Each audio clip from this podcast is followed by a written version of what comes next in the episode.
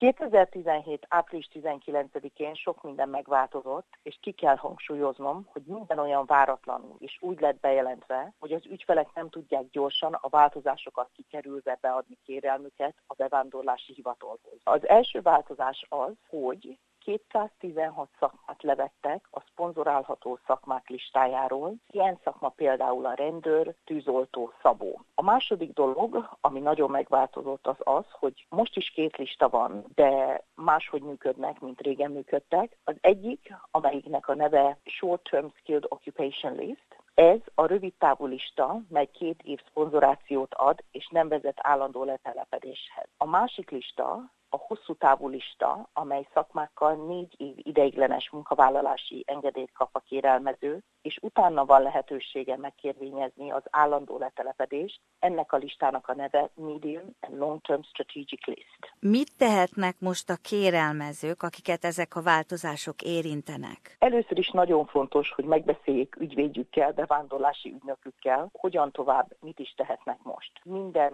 ügy más, ezért fontos, hogy személyes jogi tanácsot kapjanak. Először is meg kell kérdezni, hogy a kérelmező szakmája rajta maradt-e valamelyik új listán. A szomorú dolog az, hogy ha már be is volt adva a kérelem április 19-e előtt, de még nem hoztak döntést a 457-es vízumról, akkor április 19-től már az új szabályok érvényesek, még azokra is, akik a régi listák és törvények szerint adták be kérelmüket. A bevándorlási hivatal lehetőséget ad visszavonni a kérelmet annak érdekében, hogy ne legyen kérelmezőnek egy elutasított vízuma, és visszakérheti így a kérelmezési díjat. Természetesen mindannyian tudjuk, hogy a kérelmezési díj csak egy kis százalékát jelenti a költségnek, amit a kérelmezők beadta, de csak a bevándorlási hivatalnak befizetett kérelemdíjat adják vissza. Azon kívül nagyon fontos tudni, hogy 59 szakmához szigorú feltételeket csatoltak, amelyeket KVS-nek hívnak. Ezek a feltételek is április 19-től léptek érvénybe. Mit jelent, hogy KV-t van egyes foglalkozásokon? Háromféle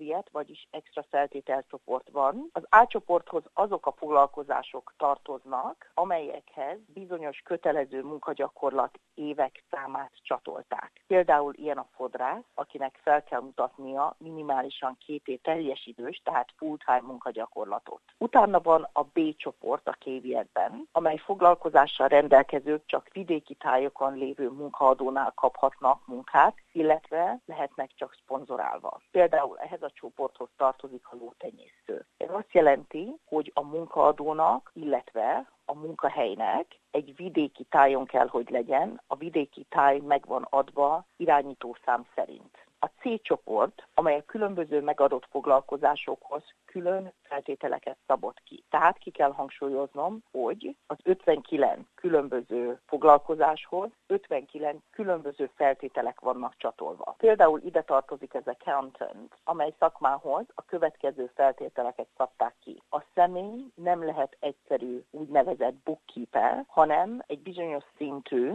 könyvelőnek, accountantnak kell, hogy legyen. Ezen kívül a szponzorvállalatnak az évi bejövetelének minimálisan 1 millió dollárnak kell lennie, és a cégnek legalább 5 embert kell alkalmaznia. Egy másik példa például a szakácsokra vonatkozik, melyben megmondják, hogy eh, nem szponzorálhat gyors ételétterem, pizzéria, kávézó szakácsokat. Felhívom mindenki figyelmét, hogy forduljon szakemberhez, ha a szakmájához feltételek vannak fűzve, mert a különböző szakmákhoz különböző feltételek vannak, és a kérvényezőnek biztosnak kell lennie, hogy minden feltételnek eleget tud tenni. Milyen változások várhatóak július 1-től? Nem vagyunk benne teljesen biztosak, de úgy néz ki, hogy fognak változtatni a szponzorálható szakmák listáján. Ezen kívül még több szakmával kapcsolatban és még több esetben kötelezővé fogják tenni a szakmai ismertetést, mielőtt elfogadják a kérelmet kötelező lesz az erkölcsi bizonyítvány beadása. A bevándorlási hivatal bejelentette, hogy jelentős változások lesznek a bevándorlási hivatal számítógépes, illetve IT szisztémájában, amely meg fogja változtatni a szponzorkérelmek egész menetét. A kormány már bejelentette, hogy 2018 márciusától nagy változások lesznek.